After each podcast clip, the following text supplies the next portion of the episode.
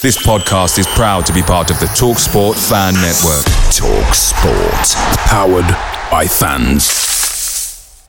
The TalkSport Fan Network is proudly supported by McDelivery, bringing you the food you love. McDelivery brings a top tier lineup of food right to your door. No matter the result, you'll always be winning with McDelivery. Order now on the McDonald's app and you'll get rewards points delivered too. So that ordering today means some tasty rewards for tomorrow. Only via app at participating restaurants. 18 plus rewards registration required. Points only on menu items, delivery fee and terms apply. See McDonald's.com. The Talksport Fan Network is proudly teaming up with Free for Mental Health Awareness Week this year. As football fans, we often pride ourselves on knowing everything, from which substitution can turn the game around to the quickest route home to beat the crowds. However, when it comes to discussing feelings with our friends, we might not always feel as confident. That's why we're here to equip you with the right tools so you can reach out to those who can help. If your mates are struggling, let them know that the Samaritans are free to call on 116 123. That's 116 123. They are there to listen without judgment or pressure 24 7, 365 days of the year. Let's all take a moment to talk more than football. Welcome back, everyone, to Talking Devils podcast, brought to you by talkofthedevils.co.uk, your number one independent Manchester United podcast. This is our Aston Villa preview, and I'm joined, as always, every Friday evening by Mr. Phil Marsh and Lee Lawrence, former Manchester United players. We're deep dive into all things Manchester United in terms of Aston Villa this weekend. Obviously, deep dive into Ronaldo's interview and everything else um, in, in the news with regards to Manchester United. But first of all, lads, I haven't spoken to you in a week. Obviously, look, Phil, you're at, you're at the match um, this this past week. Um, how are, how's the form? How are you keeping? Yeah, all good, thank you, mate. Um, obviously, evening to everyone who's watching tonight. Um, it was good to get back to Old Trafford, uh, watch a game. Obviously, a good win in the end obviously was on a very good performance overall. I think Aston Villa were probably the better team, but um, no, it was good good to be back, and yeah, everything's good uh, from my end, so no complaints. Fantastic to hear, and it's always good to hear you're back in Old Trafford as well. There's no place, no place like home, so absolutely delighted to see that you're that you're back there um, on Monday night, and fingers crossed. I, am hoping to be in Madrid in a couple of weeks' time for the Champions League. So, please nice. God, Ninety percent, ninety percent. But um, Lee, how's the form? How are you keeping? Oh, good, mate. Oh, good. Thank you very much. Uh, busy week as usual We work. Uh, same old, same old with United, which I'm sure we'll get onto in a bit. I'll try not to be so uh, so depressive, but it, it's hard with our form at the moment. So uh, let's just see how this one goes. We'll try and uh, try not to slit our wrists after the end of it. I just lost you there for two seconds. I don't know if that was my internet or did I did you, did you lose Lee there? There, Phil? No, he was all right. I'm man. Things think it's just my side. It must be my end. Um, I'm just going to come to a couple of comments here as well, guys. Um, I'm just going to come to Reese's comment here. Um, Reese says, watching on TV, but got my phone for the live chat. Evening, lads. Hope you are well. Um, hashtag up, up the Reds. Hashtag glory, glory, my United. Up the heavy metal, relentless gang, game pressing Reds. Absolutely. So, Reese, I'm loving your positivity here this Friday. I'm going to manifest um, your energy here today. And also joined by Wayne as well on in the comments as well. Wayne says, "Evening, gents. Hope you're well."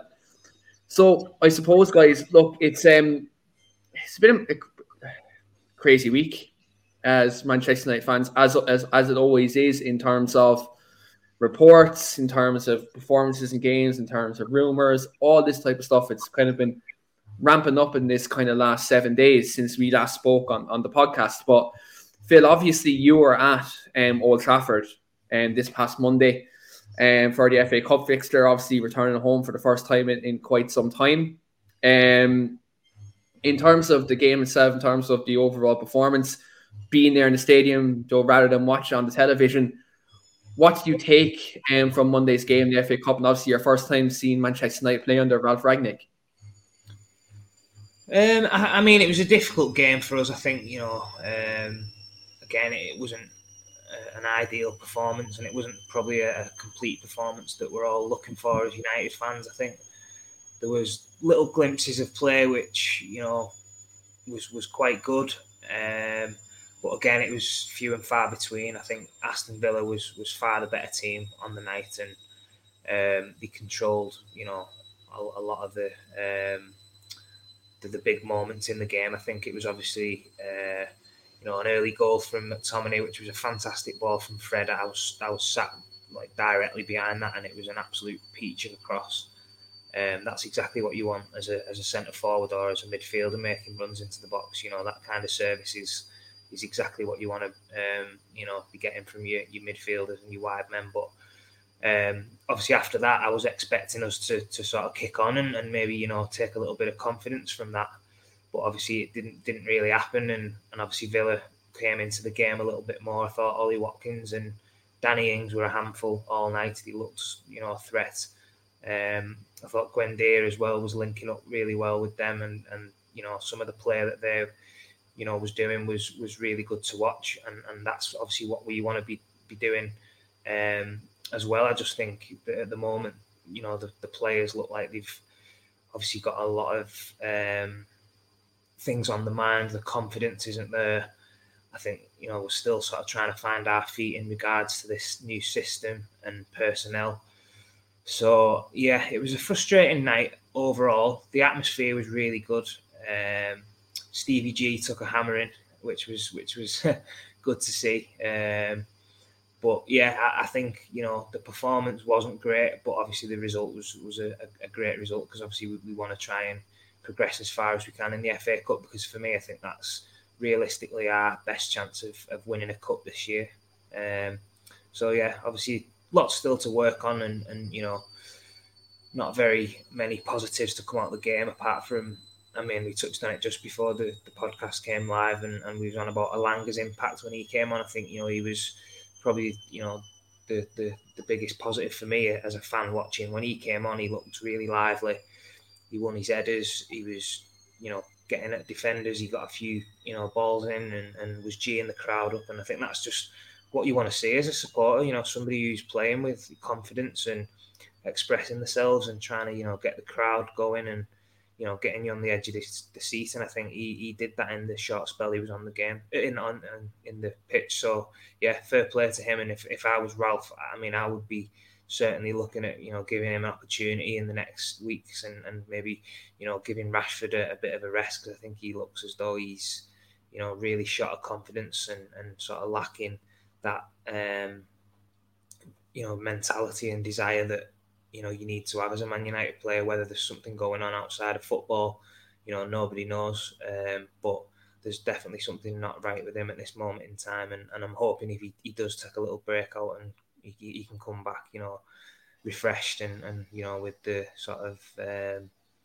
points to prove, which we, we know how good of a player is on his day. So yeah, hopefully you know he can sort out whatever's going on and, and come back into the team. Um, you know, the old Marcus Rashford. Yeah, I spoke to Marcus about this the other night on, on our Wednesday podcast, and like, it, undoubtedly Marcus Rashford has all the qualities to be a Manchester United player, a Manchester United attacker, and, and has you know he, he's one of the most like influential players probably in the last couple of seasons for Man United. Even times when he was struggling through injury, he was still scoring goals and getting assists. So for me at the moment, it's kind of puzzling to see Marcus being this run of form because even when he had them injuries, he was so good for me, I, I kind of feel sorry for him in a way because obviously, like because of what he does outside of football, you know, he gets berated a lot, and I think Marcus needs to kind of. It's, it's almost like he needs to maybe reevaluate his game and maybe take some time out mentally because he's had so much on his plate in terms of on the pitch with injuries, so recovering from injury, and then also his stuff outside the pitch. You know, I think maybe maybe mentally a, a few weeks out may actually do him the world of good to really recharge the batteries. Like, you know, maybe watch a bit of footage of what you're doing wrong. Maybe talk to your senior. Well, I know we're going to touch on that minute, in terms of lack of senior players we have in the squad, but maybe talk to a Cristiano. Could Cristiano, when he was at a young age Man United, at times, I feel you'll notice and being in the dressing room, being on training pitch, there was times when Cristiano had levels of inconsistency and he had to iron out some parts of his game. And you know, the likes of Roy Keane and Paul Scholes, Giggsy, players like that really, you know, helped him in that way. Maybe does he go to a Cristiano and say, like, look, it, what do you think I should do? Like, is there something maybe in my in my training, maybe my diet? Is like it could be something si- simple like that that can maybe help him shape his game. And like we, we said this start of the season, maybe he does need to confide in a player like that. Now, obviously, a professional footballer both of you former professional footballers, like you'll know maybe sometimes if you have that quality yourself, you probably might like to do it yourself. But when you have a player like Ronaldo there, maybe it's worthwhile, maybe confiding in that player. Same way like Cristiano would have took advice off Roy Keane back in the day. So I think maybe maybe Rashford maybe needs to do that. Maybe he needs to go have a chat with the manager, have a chat with Ralph, Joe, in terms of maybe Ralph can maybe try influence his game as well. But I think I think maybe some time out the team could do him the world of good, and then he can come back and he can really challenge for his place again. Because when he came back in the first like week or two weeks, and he's back like the Leicester game, um, you know, the Atalanta game as well, which I was at in the Champions League. He was bright. He was taking players on. He was he scored goals, and then after since Solskjaer has been sacked ultimately, since if you actually look at that timeline, Rashford's form has kind of dipped as well. Now I'm not saying I'm not putting two and two together and saying Ollie Even is the reason you know Rashford's out of form, but if you if you look at that time scale, that's when this form has dipped.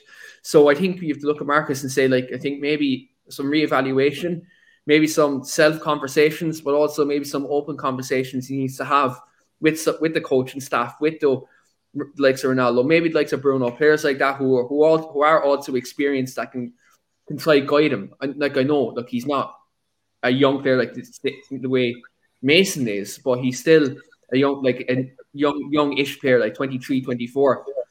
He's still not fully developed yet. So I think Marcus may need some reevaluation in his game. I'm just going to come to a couple of interesting comments now. If I can scroll back up here. Um, Reese says Elanga was great. Rashford, I'm worried. I don't know what can be done to help him. Um, I had another comment here. Scroll back up. Go on to bring this to Lee in terms of the game. Um, Reese says here the game for me in a nutshell highlighted the fact that the team's lack of work and hunger. Villa wanted it more, but United had that killer instinct. We need to be more direct and aggressive in games. And then he follows on to say that the more aggressive we are in transition when pressing teams will allow us to be more clinical and we will need to improve on and off the ball. Ralph can only do so much. The, um, Ralph can only do so much. The players need to work.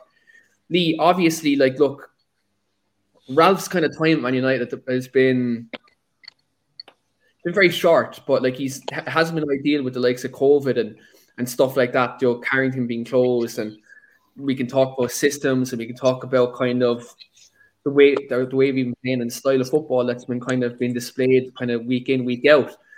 For you, when you look at sometimes the, the lack of aggression, the lack of press, the, the lack of, I suppose, what a Manchester United player is expected in terms of energy, pressing, and just trying your hardest for 90 minutes what's missing at this moment in time? What like is it a lack of personality that we have in the team?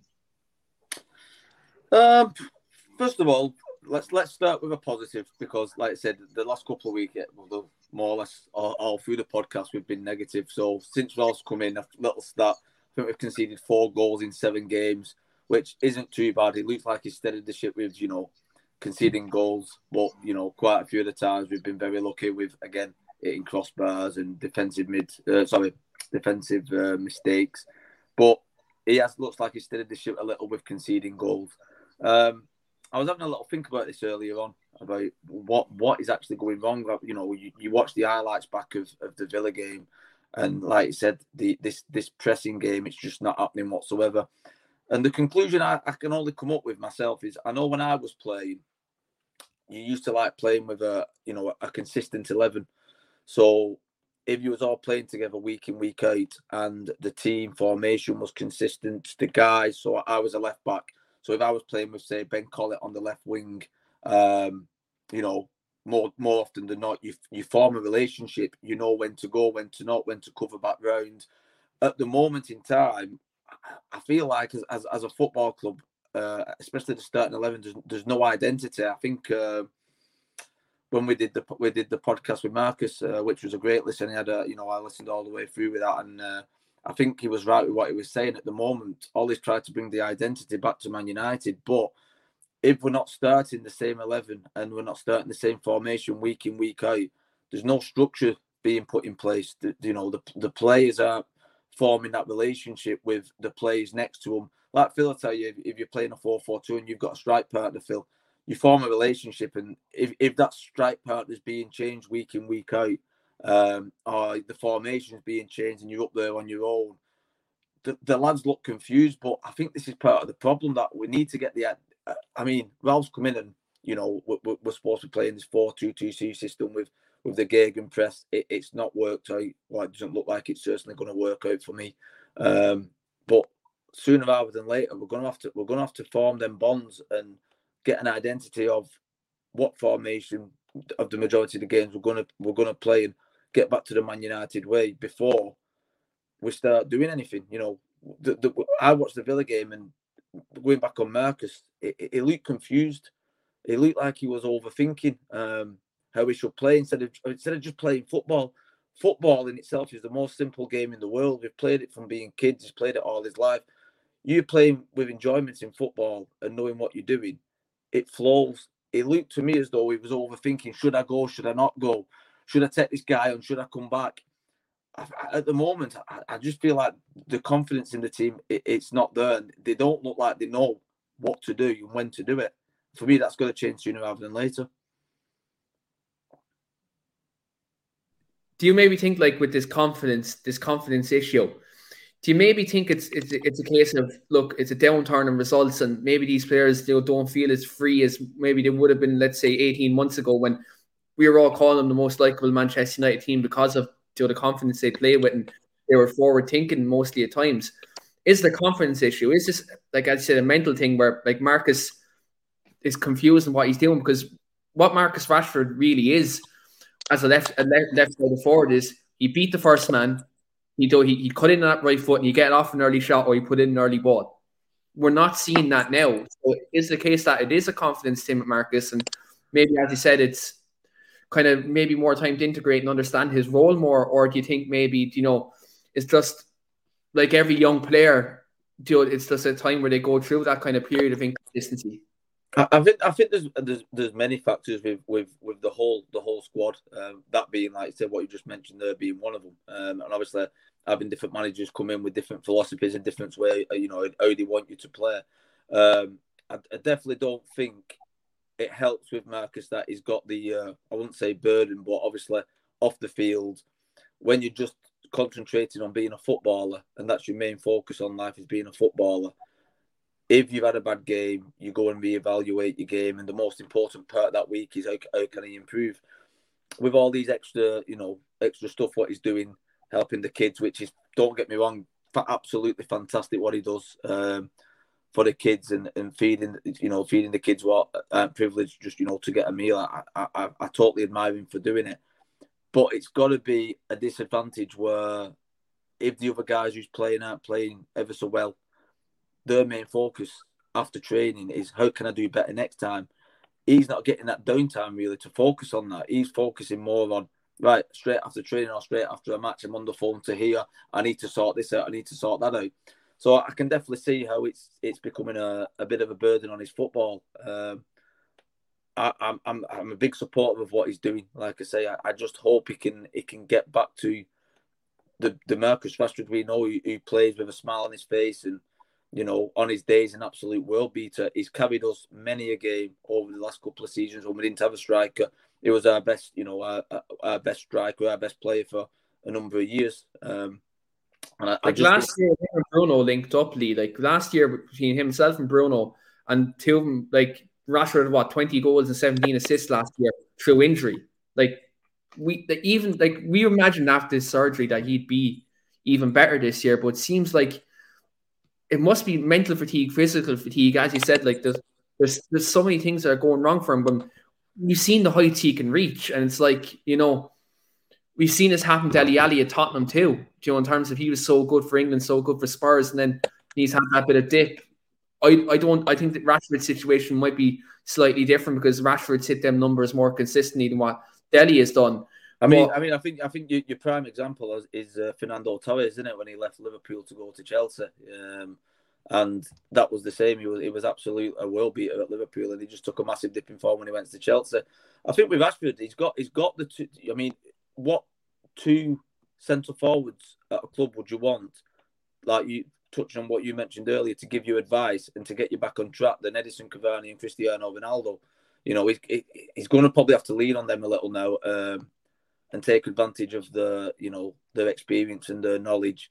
Um, and if he does, and it, you know he focuses a little bit more on his football, I've got no doubt that he'll come back and be one of our main players. And you know, I'd be I'd be gutted if he went. I'd be absolutely gutted because the potential he's got when it on his day is, is fantastic. So going back to your original point of does he need to lean on you know the senior players in the squad, hundred percent. I think every young player should do that, but especially if you're low on confidence and low on form. Just look at Cavani. He's uh, I think I've had a stat today, something like is the second most hardworking centre forward in the Premier League at, at 30, what old is it, 34, 35? 34, yeah. You know what I mean? That speaks volumes for me. It, it's it's sometimes it's what you do off the ball, not just on the ball too. And, and and sadly, there's too many players for us at the moment doing jack all off the ball, which is for me has got massively got to change. To be honest. Yeah, it does have to change. I think the work rate and desire most definitely has to change. And I, I, I, see a comment here that, that I want to come to. Wayne has a comment here. I want to bring this to Phil because you're at the game um, on Monday. And Wayne says here, interesting that Ralph Rangnick said that we need three midfielders to control games. Pretty damning, even if we all agree that as he's tried to get by with two so far. Just going to bring that to you, Phil, because obviously um, Ralph in the last 20 minutes of the game brought on Donny van de Beek and changed to a diamond. Ultimately, he went to the two split forwards. Obviously, Bruno in the false kind of nine position, but he had Matic, Fred, Van de Beek, Bruno, and then it was like was was a Cavani and then Elanga or Rashford then at that point. But he changed to a diamond shape. Obviously, if Ralph is saying we need three midfielders to control the game, and maybe with obviously McTominay being out now this week, could Ralph maybe revert to this diamond to get per se more control? And maybe like obviously if, when you have the two strikers up top, could Ralph maybe look at that diamond formation as Ollie did last season as well? Maybe get more control of games against these teams where they're, they're high energy in midfield, you know, such as obviously I know McGinn is out tomorrow, but like we're playing against like the Douglas Douglas Luiz and Jacob Ramsey, who did have good spells in midfield, but when we changed that diamond, we seem to kind of do control a bit more. Do you maybe think that's something away at Villa Park tomorrow that we can utilise and maybe going forward as well when we lack possession of the ball in games? I think yeah, I think he'll have to. Obviously, if McTominay's out um, and and going off the game the other day when I was there, I think you know Aston Villa, you know, dominated the, the midfield battle for me. I think you know them players you've just mentioned were were sort of um, on the front foot and, and sort of winning all the second balls. And I just feel as though when we do play the 4-2-2-2, there's the gaps the, the gaps are too big and there's too much space, especially if you're playing against good players. Obviously, you can get away with it some weeks uh, against some of the teams you'll play. But you know, when you're playing against a good team who's got you know quality midfielders in there, who you can do everything in terms of you know win the ball back, work, and they, and they're good on the ball, and they can play balls into the front. Then I think obviously it's going to be difficult because the gaps and the spaces are too big, and, it, and, and it's not not a sort of uh, dig at Fred or McTominay or anyone who's in there. I just feel as though because there's so much space, it's it's impossible really for a midfielder to cover all that ground. Um, so yeah, I think that could be something that you know we look at potentially in the next couple of games with obviously people missing. But not only that, I just feel as though I think it'd be our sort of in our own interest really to, to sort of give us a better chance of getting in the game and being able to have a bit more control in the middle of the park. Um, which inevitably is, is, where games are won and lost. I think you know if you control in the midfield and you you dominating possession and you've got more of the ball and you're closer to people in terms of being able to you know close them down and stop them from playing forward, then I think that's probably going to be the, the best sort of tactics for us uh, moving forward, especially with you know the, the games we've got coming up now because we, we, we need to obviously um, start picking up more points in the league. Otherwise, we're, we're going to be sort of too far away from you know the likes of all the other teams who are, who are challenging for the top four. And then obviously when the games start to come thick and fast, and the, the, the, they're obviously a lot harder than the ones that we've had recently. We are going to struggle because the, the better teams will, you know, no doubt pick us off and, and have more quality in the final third to to punish us. Where we've got lucky really in the last couple of games I've seen with a lot of chances. Obviously Villa the other day, two goals disallowed, uh, another couple of opportunities where you know a better ball into the box or you know a bit more quality on the finish, and, and we would have been you know probably in trouble. So yeah, interesting, but I feel as though that's probably the best way to go in the next couple of games and just see how it goes because as I said, I think there's too much space uh, when when there's that four-two-two uh, formation. Yeah, I think it's probably the best option now at the moment in terms of Ralph really wants integrate getting control in the games, and especially if you look at the midfield options we have, like with likes of Van de Beek, Bruno Fernandes, obviously you have Fred McTominay there, you have Paul Pogba who is pending to come back as well. So I think if you are to utilize it, it could go well. The only, I suppose, con to that formation is Sancho, your Greenwood, players like that may find it hard to get, to get their places in the team. But this is where I think we've a lot of quality in the squad. But the only thing I'd say is we've a lot we've an imbalanced squad in terms of the options we have in certain positions. Like there's we're still hemorrhaging a lot of players from other managerial setups.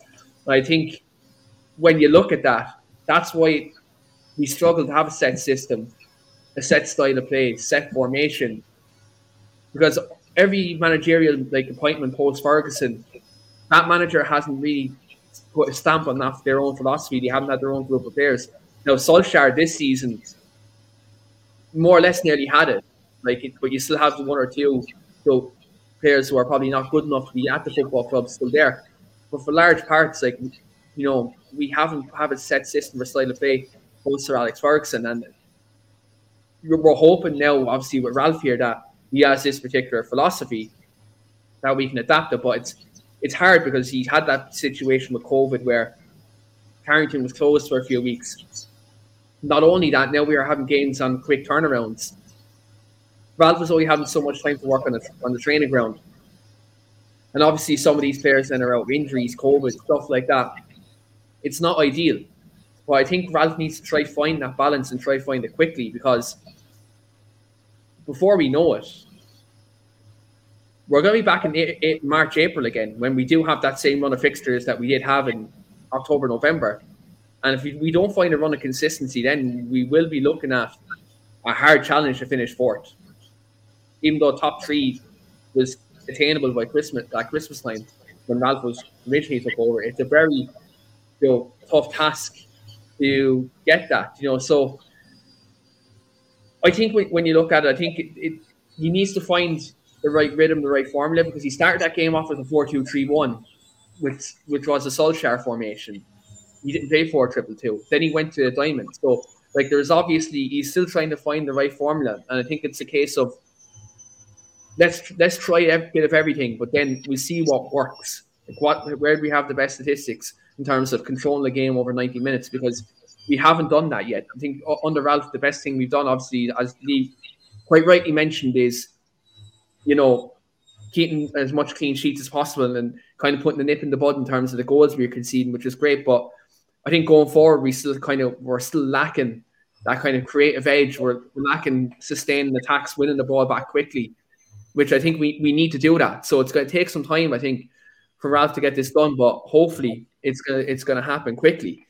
Um, obviously, we, we talk about leaders, and we're talking about unity in the squad. Obviously, Cristiano Ronaldo Lee um, had, a, had an interview with Sky Sports this week, obviously in the build up to um, the Villa game tomorrow night, um, half past five, a 21 minute interview. And Ronaldo was talking about all different sorts of things in terms of Manchester United's ambitions this year. He he proceeded to say that Manchester United, this current Manchester United team, should be should be obviously aspiring to be at least the top three. That we should be fighting for trophies. He said it's unthinkable that we could be obviously fifth, sixth, seventh, fighting for them places.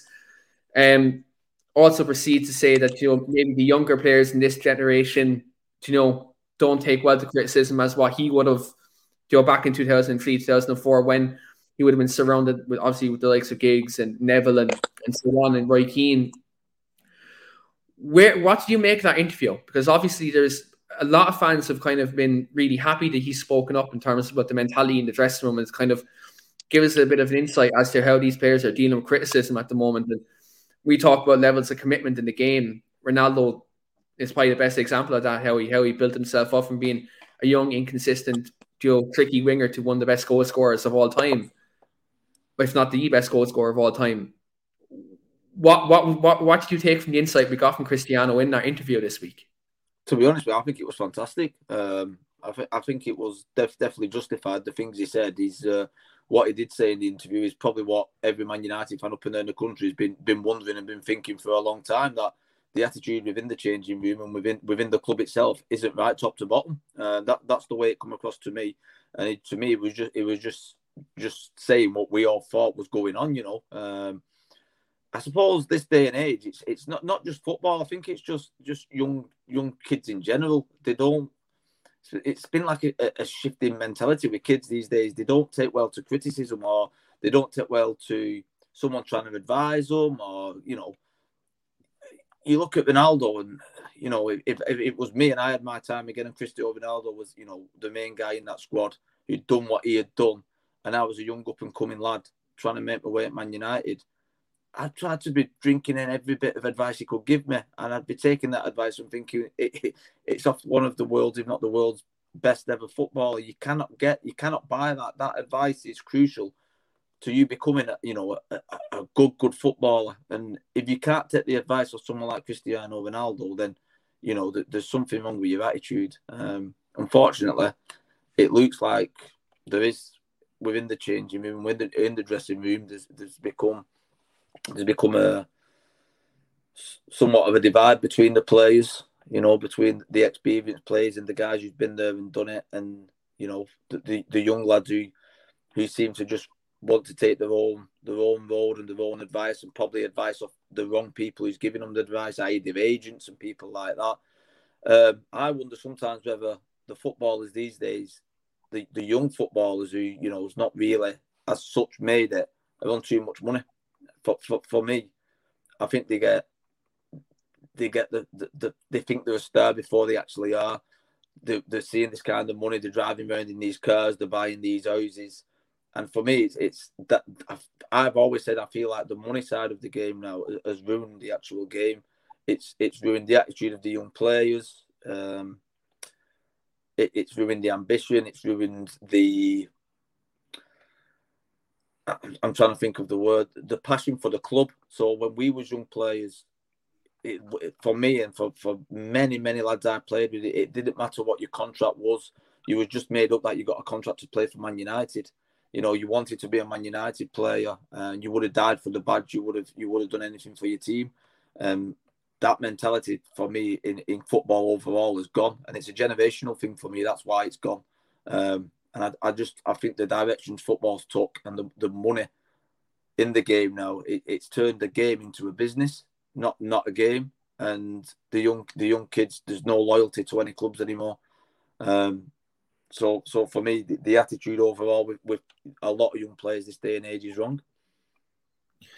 And like when you look at this, like this new generation of young footballers, and we talked about obviously there's a lot of like money in the game, and money seems to be the driving factor for most things in, in football nowadays. Lee, It like do you maybe think, as you said, these players get these big contracts at the age of like their early late teens, early twenties? And do you think maybe they think lovely. Now I've made it. That's it. Like that. That's me. I'm done. Like Joe type of thing. Is it like, or do you think maybe they look to say, I'm, I'm a young player. I'm playing for Man United now. Doesn't no, get any. The, the, the, I I honestly think 100 percent they get that big money contract and they think they made it. They become big time Charlies. They think there's something they're not. They, you know, you, you, you, should you should be playing for the badge. You should be playing for the love of playing for Man United. And I think a lot a lot of these players who, who, who come to United or, or, even the lads, some lads what's grown up at United, they, they, get that chance of the contracts and the money, and it goes to the head, and it's a shame to see. But I, I really do think they just the, money's too high, especially for the lads what haven't really proven themselves yet. Yeah, I'd agree. I'd massively agree because I think there's some players who, who get them big contracts and all of a sudden then you know, like they think they've made it and that's it. Like when the, there's so many different levels of development to go, and it, it's sad really to see because look, we've I think post Sir Alex, we're, what we're, we're seeing a lot of is players coming this football club for the money, not for the badge, but for the money. Like the the wage structure this football club, we can go into the how that's been mismanaged. Now we're not a financial channel, we're a football podcast, but if you look at the way the United's wage structure has been in this last seven, eight years, it's been it's broken. Like, it needs to be fixed. Yeah. But it's just one of these things where look, that's something that's happening at board level, that not at, at, on the footballing side. But again, that's where it comes from a lack of planning from the football side and the commercial side and how it was one person running that. But I absolutely agree. I think there's a lot of these players this football club were overpaid. I think there's a lot of players this football club who aren't good enough for this football club. They're not good enough to wear the shirt.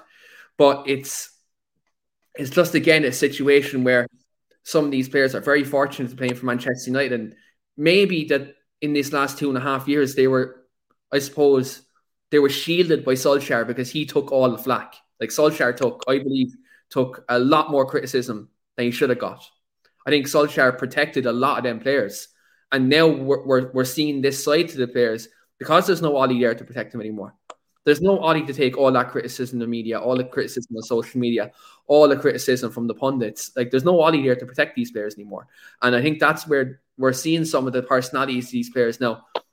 They're starting to, they're starting to stand out now because there's not that there's not that though I suppose human shield that they had for two and a half years. So I think we're, we're going to see who's the real Man United players. We're going to see who are these players who want to play for the shirt because again, as you said quite rightly, some are getting paid too much money, some are ego driven, and they're they're not playing for the badge, they're playing for themselves. And this is where, like, thank God we've someone like Ralf Rangnick, who look historically has been a ruthless leader, someone who will get the bad eggs out of the dressing room. And one great thing about Ralf Rangnick as well, he's going into this consultancy role. I think that's uh, a, a, like, look, let's say this doesn't work out, like, and we don't finish top four or whatever this year. The one great thing about Ralf Rangnick going into this role is he'll be after seeing this, these characters in the dressing room, and if he's involved in getting this new manager in, he's he's going to tell that new manager who, who are the players with down tools, who are these players you can rely on, who can you not rely on. Yeah, and I think that, that, that, that's what's great about this. So I'm I'm I'm in I'm in the think top thought process is you see this six month period, right? Whether we finish top four, whether we win the Champions League, whether we win the FA Cup, wherever that, whatever may happen in that time frame, this six months is going to identify who's going to be the future of this football club. And if you don't want to be part of it, you know where to go. I, I was, I was, I was literally just before you said it, going to say it, the only good, the only good part about it was having Ralf Rangnick as our manager because, like I say, he's a, he's a ruthless manager.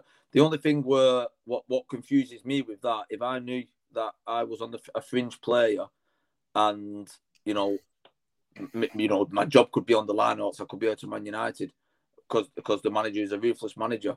Why would the, why would the players put in a performance what look last lackluster? Why would they, why would they not want to run around the pitch and play? It's, it's a weird one, it? Because you'd, you'd, imagine even if they weren't having a good game, you, would imagine that they'd they'd work the trolleys off, you know, to try and impress the manager. But it looks like it's going backwards as though they don't give they don't give two hoops about running around or trying to implement his philosophies. It, it, it just confuses me. Watching them actually confuses me at the moment it's mystifying and like getting this like obviously insight from both yourselves with regards with regards to this because both of you play for the football club you've been in and around Sir Alex Ferguson. You've been in and around the likes of Roy Keane. Imagine you're sitting in a dressing room with with them characters Roy Keane Gary Neville Sir Alex Scholesy Giggsy Ji-sung Park players like this players who are hard working players who play for the badge right? And you said to these players see the next crop that are coming through there? They're not going to work hard. They're not going to die on the pitch. They're not going to put everything in for this football club and show what, what it means to for this football club, to put the commitment in for the fans. Because that's what the, all previous Man United teams have done, but this team doesn't do. Phil, obviously, uh, like, what, where do we go from here now? Because obviously, a big game coming up this weekend against Aston Villa. And again, we've a fractured squad at the moment. We've players who who are leaking to the media that they, they don't want to be here. We have players who are bang out of form. We have players who are whose attitudes are kind of know all over the shop. They, they just look like they're they don't want they don't want to be here. What's your thought process coming into this weekend? What should Ralf do in terms of trying to maintain some sort of solidarity in the dressing room? For me, I, I, just think Ralf's obviously got a really difficult job at the moment, no matter what he does. Um, obviously, a lot of the, the sort of negativity and, and sort of um, unrest is, is with all the players. But I think as a manager, all he can do is he can stick with his uh, philosophy. He can pick a formation, he can pick a team based on who he feels is is the best players um, in that position. And I think he's just got to stick with that then and, and just as Lee said before, you know, you need that consistency of playing with um, the same players on a regular basis to, to build up them partnerships and, and sort of relationships within the squad. Um, I think you know that that's probably the only way I see in terms of you know in the short term us getting any better. And I think obviously when you do that as well, if you stick to your, your sort of formation and, and your team that you feel is your, your best eleven, you, you find out then obviously you know if some of the players aren't good enough, you can wean out the weaker players and then maybe identify right these are the positions that we definitely need to strengthen. Um, and and maybe give you know some of the younger lads an opportunity uh, at some points to see if, if they're good enough because obviously in a transfer window you you can only sign so many players. And I think if I'm honest there's probably only half a dozen players um, at, at most for me who's worthy of you know wearing the shirt and actually putting a, a sort of shift in on a on a regular basis. And I think that's shocking. Uh, as you as you just said then as a young player, if, you know I I was playing in the first team and you know I had all the other characters in the dressing room around me. I, I would be scared to even contemplate going out on the pitch and not giving hundred percent. Never mind, you know, playing well. I think that's the bare minimum um, that, you, that you would have been expected to do. Um, and and for me, uh, when I watch Manchester United, obviously I was there on Monday, and it's just mind blowing to, to see that you know some of these players are just you know sauntering through games and the professional athletes, you know the the fit the, the, they should be in the peak condition. They should be able to run for ninety minutes non-stop, um, and it, and it's just not happening. And, and I know a lot of that comes with you know confidence and but it, but it's your own attitude and it's your own sort of desire and passion that should drive you and and and make you want to do the best that you can do. And even when you're not playing well, obviously we've touched on Rashford. I think he's obviously a prime example at the moment of somebody who's playing with no confidence. Um, but but the body language that he's got as well, it's like he everything seems like it's a chore. He's sulking. Um, you know, things aren't going well for him. His decision making at times is, is really poor, which is probably the most frustrating thing about him for me. I think he's got all the talent in the world, I think he just does the wrong things at the wrong time. I think when he should take a man on, he, he passes it, and vice versa. I think he, that's you know when when a player is not playing well, I think that's a big part of it. You make a lot of wrong decisions, and you know he's probably got a lot going on, and we don't know what's going on with him in in particular. But I feel as though that's spread throughout the team really, and and you can see that there's a lot of unrest and I feel as though it's, it's going to be difficult this season for us to, to sort of, um, you know, have a settled 11. We're going to struggle to probably finish in the top four because I think results again will fluctuate. I don't think we'll have a, a, a sort of consistent run of games where we're going to win, you know, five or six games in a row. I just can't see it because I don't feel as though we've got that, you know, consistency and, and you know, the players who can, you know, stand up and be counted and you can trust. I think that's obviously what Ronaldo touched on in his interview the mentality of some of the players and elite. And I think, you know, if you're an elite mentality, you need to want to win every single game that you go into. And if you don't win, you know, you put a performance in that everyone can look at and say, well, you know what, they, they did the best today. They put a shift in, they worked out. It just wasn't our day.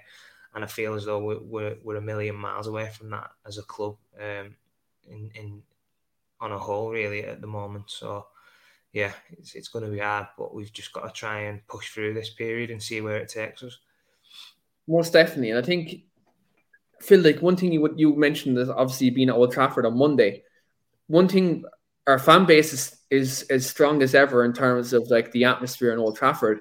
Like you, you're you're you're in there, like the Red Army, that corner particularly on the Trafford, and they they yeah, sing the whole way through the game. Yeah, yeah. I, I, obviously, I've not been for a long while, and and yeah, th- that part of the ground was, you know, from minute one to, to minute 90, it was, you know, bouncing. And, you know, I, I feel for them a lot more than, you know, sort of other fans because they're singing the hearts out all the game, trying to G the lads up. And, you know, when players aren't even responding to that, I mean, you're playing in front of 70 odd thousand people who are, you know, the atmosphere must be unbelievable. I mean, I, I in front of a big crowd, but, you know, probably none um, that, that big. And, and how can you not want to run around and you know put 100% effort in and try and entertain people and you know it, it just it, it baffles me it really does I mean you know, as Lee said, the, the times have changed and stuff, and you know, kids are getting a lot of money these days and stuff. Um, maybe too young, and and maybe the the love of the game gets taken out of that when you have all that stuff. But I, I just can't get my head around how, as a professional athlete, it's your job. That's that should be you know the bare minimum that you you go out there and you work hard for ninety minutes and and, and it's just crazy that, that some of these players are, are getting away with it. Really, it's it's wrong, but yeah, there's, there's obviously nothing we can do about it. It's just the the the manager's hands are tied as well. I think the players have got too much power. Um, I think you know back in the day, if, if there was players who weren't running around, then you know it'd get dealt with straight away. You'd either be, you know, pinned up in the changing room, or you know you you wouldn't be playing. Um, again. But unfortunately, because of the players and the, the, the sort of wage bills and you know the transfer fees and all that kind of thing, some of these players are just getting picked no matter what, and and it, it's it's wrong. Yeah, absolutely is. And if if some of these players could show the same commitment that our fans do, like we fans from all over the world who go to Old Trafford every week, they spend their hard earned money to go to Old Trafford. Maybe some people might spend their week's wages just on that one trip to Old Trafford. Like I can say from from my own point of view, like I if I go into a game and the game's a half twelve kickoff, let's say for example, I have to get up at twelve o'clock that night to get up and get on the bus at one o'clock in the morning to get to Dublin Airport, fly out to the game. Do you know what I mean? Like that's the commitment. Let's say an Irish fan would have to show, or like let's say there's a fan flying from America. Let's say there's a fan, have to do a fan, Joe flying from Germany, whatever, wherever it may be across the world, or even just in the UK, someone driving up from London, someone driving from Birmingham or even someone from Manchester who booked a day off work to go and watch their team. Like fans, our worldwide fan base shows so much commitment to this football club. And when you see the lack of commitment that these players show, it's absolutely disgusting sometimes.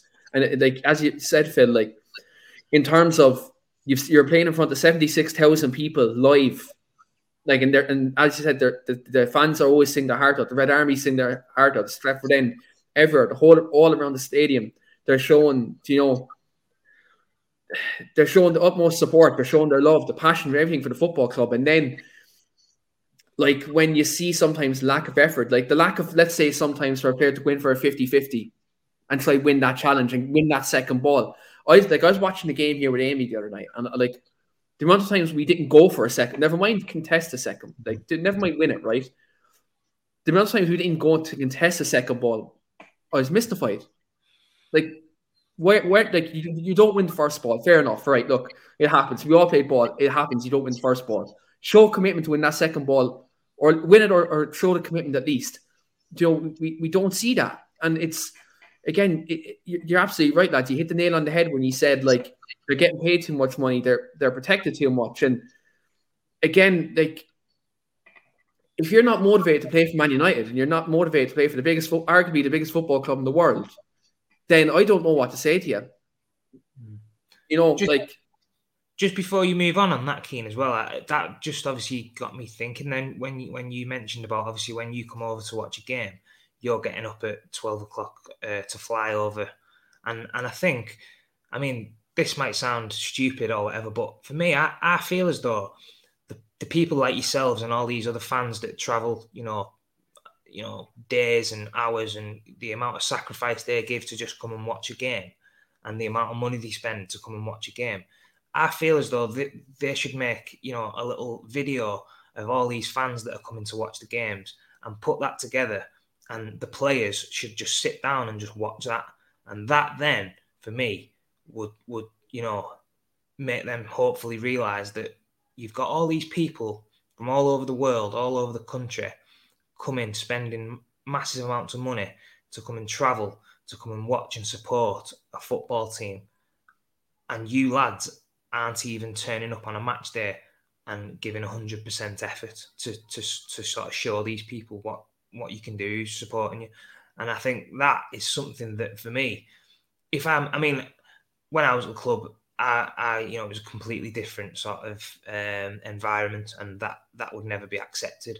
But at this moment in time, the way the club is, I feel as though if I was in that dressing room and I knew what was going on and the confidence wasn't there and people were up and down in terms of performance levels, if if we all sat down in a room and watched that and, and seen how much effort people go through to come and watch a game and support the club, I would feel ashamed and I'd feel embarrassed and I'd feel disgusted with myself that I'm not even going out on a field to do my own job and putting 100% effort to show the fans, you know, the, the, the very minimum of what, what they expect.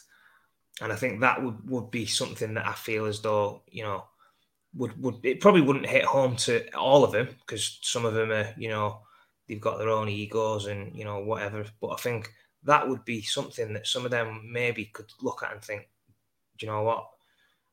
What we're doing here is just totally, you know, unacceptable and it's it's well off the mark and and you know that may be something you know that that you know happens or it may not happen but i feel as though that would be something that could maybe you know put into perspective what what's actually going on and and how much of a crime it is really that the club's allowing this level of performances and and the fans are you know being shown basically a, a total lack of respect by the attitude and the the performance levels. It's it's just totally not good enough it isn't. And I just said to Phil, like the, the most important word I'd use there is perspective. Because I think some of these players need maybe to get that sense of reality and see some perspective and, and like to see how lucky they are to be playing for this football club because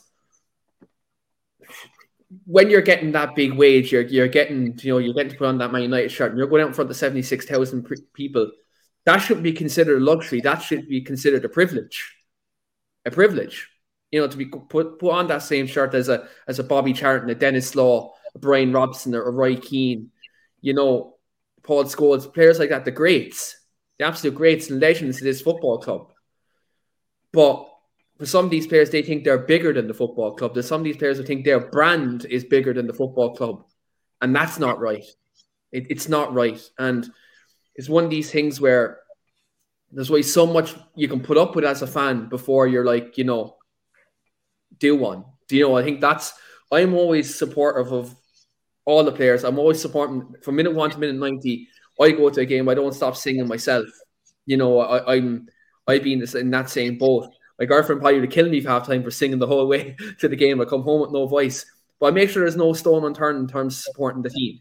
You know, and I think when you look at like sometimes the commitment these players and isn't there, and we're we're calling into question, you know, their their love for the football club, the love for the badge, and like sometimes after a game, some of these players they might they might even come over and clap the fans.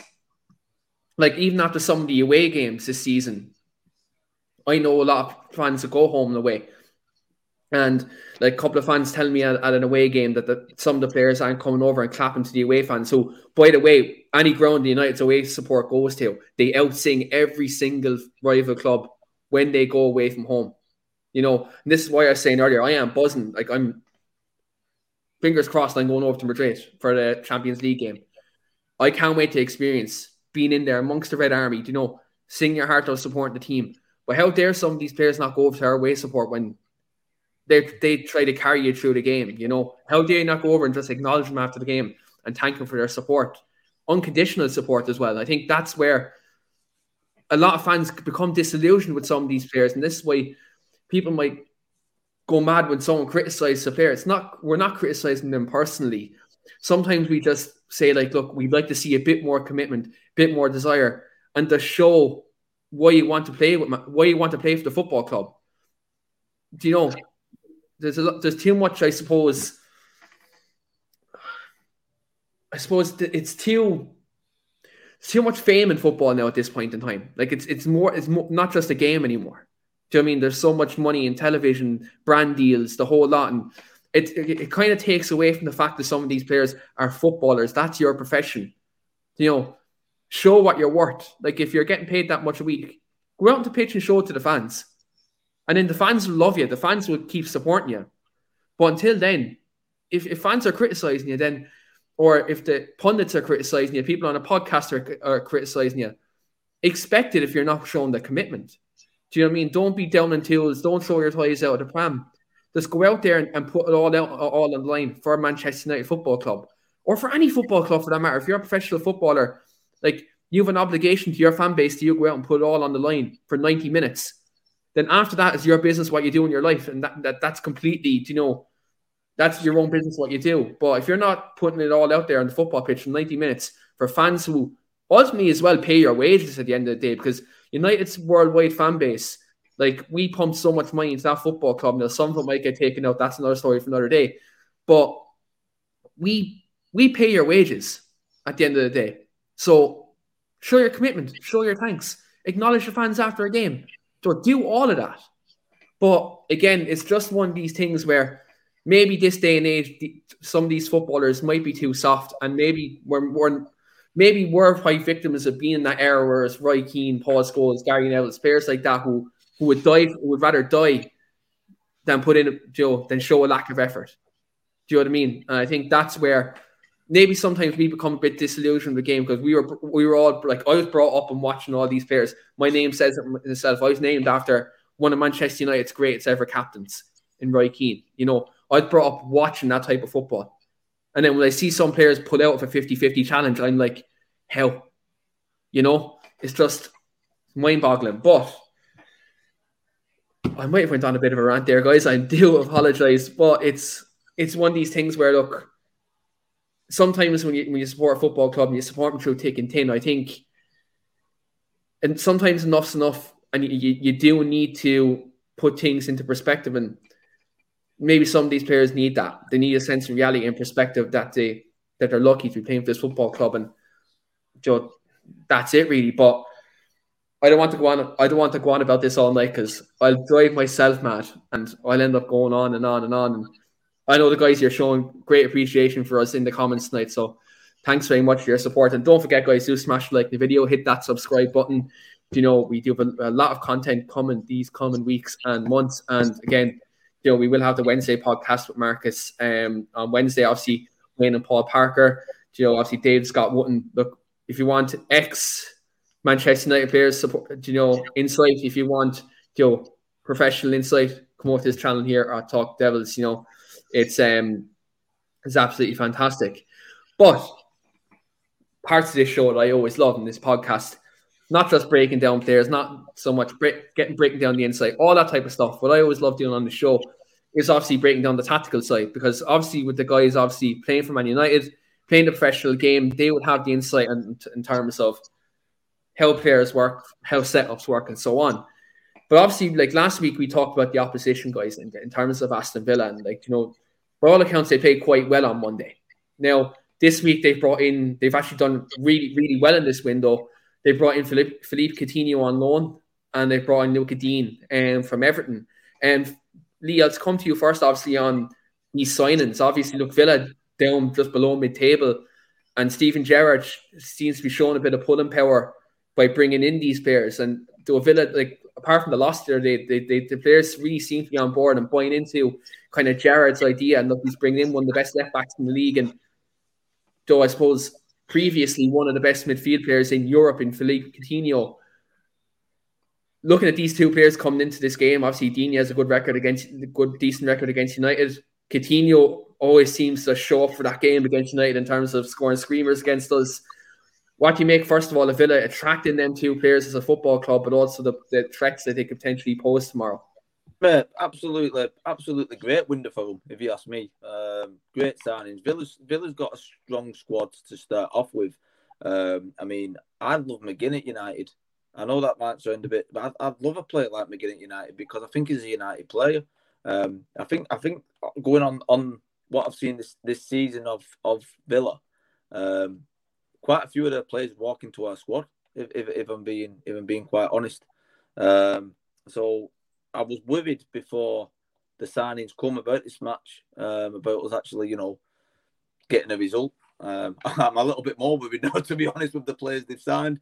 Um, we're going to have to be at our best. Let's be honest. We're gonna we're gonna have to we're to really have to be at our best. Um, and sometimes I know we've gone on about it all podcast about the effort, but sometimes effort wins your matches.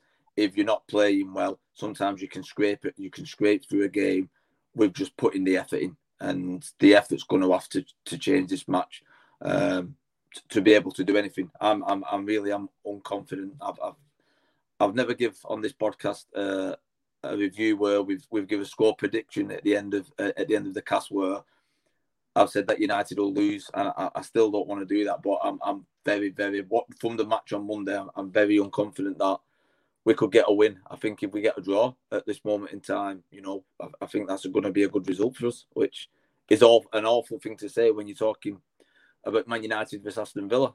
Um, you know, for for years they've, they've been a given, but their squad at the moment for me is is not it's as good if not stronger than our squad. So uh, I'm a I'm a little bit little bit worried. Um, just just touching, I know you went on about it and we've all gone on about it a little bit, but I, I was dying to get my two pence within about the supporters to be honest. So because yeah. I was actually getting, I was I was I could feel myself getting riled up a little bit as as you were speaking about it as being a you know a supporter myself and a lad what's been a keen supporter of Man United all my life, whether I was playing for them or not. Um, it, it, it's no surprise that Man United fans aren't thick. You know what I mean? They know the game. They're not stupid. They know the game. Man United fans will accept players being off form uh, and and you know and and not playing well and not scoring goals. But it's no surprise why Man United fans love Cavani. It's no surprise why Man United fans. I've just been writing it down there. You know, Fred this season is is coming for a lot of criticism, but also gets a lot of praise from the United fans because these are players which work the socks off and don't go missing in games and put the effort in, not just for themselves, but put the effort in for the supporters. These are the type of guys we need in the squad to show the supporters that they care. Yeah, tell us, you know, another example, what I love to see the other week, all he did, he, he tracked a guy down from, from left back, put a tackle in, punched the air. Uh, he was buzzing that he'd made that tackle. He looked committed. He looked like he was there for the cause. And supporters will take to that all day long. For me, that is that is the kind of players we need. And it is like you say, guys, great, great points. There's no excuse for the for the guys for, for the lads who've been put out there not to put that effort in. I can take play players not playing well and going for a bad patch, but they've got to put that effort in and they've got to show the supporters who go week in week out and show that dedication that they're actually dedicated to the to the supporters too. And I think you know that that was a, a very good third point, and I had to get it in because I, I could feel myself getting riled up as you were speaking about it. So I felt like you had to get that one in today. Absolutely, and, and like look, you're, you're absolutely bang on. And again, it, it, sometimes it's absolutely criminal when, when you see players pulling off tackle. I believe that Telles challenge was in the Arsenal game, wasn't yeah. it as well? I yeah, I absolutely loved it. He didn't even have the best game, to be honest with you, but just to see him buzzing that he'd gone back and put it, it, it, it showed the commitment what he had in that game. Elanga, when he come on the other day and he riled the crowd up, a young lad, it showed he was trying and he was committed. United fans will take to that all day. Any football fans who's supporting a club will take to attitude.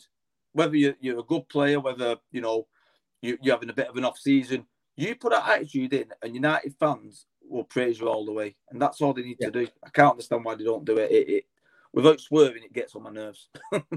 yeah, trust me, I, I've been biting my tongue all night when I've been talking about these players. I really have. Like, you know, thank, thankfully the swear jar is right beside me, so Joe, I'm not gonna, I'm not going to, I'm not gonna delve into it because I don't want to be broke by the end of the podcast.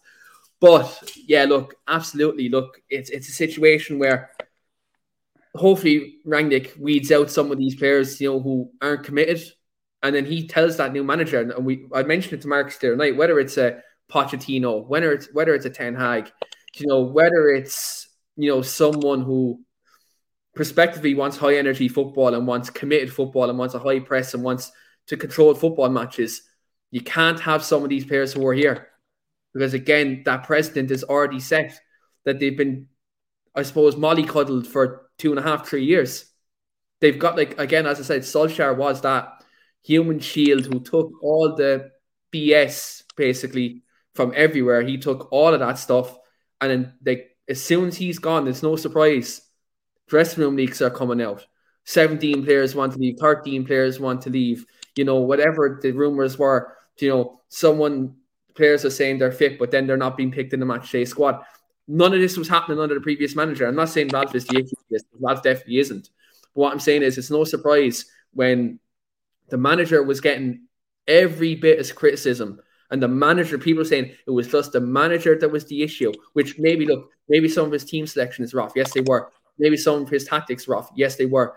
his in-game management was off sometimes. Yes, it was. But one thing that was abundant during his tenure, especially in the last six months of his tenure, was he was the only one taking the criticism, taking on the chin, and openly in interviews saying that he was to blame. And I think that's where now these players have no Ole Gunnar Solskjaer to hide behind. And now they're getting found out. And they don't like being getting found out because they're being babies, they're throwing their toys out of the pram. But again, this is where look, we've seen this next six months. Who's who's here for the long haul? Who's here to be in the fight? Who's here to be in that rebuild?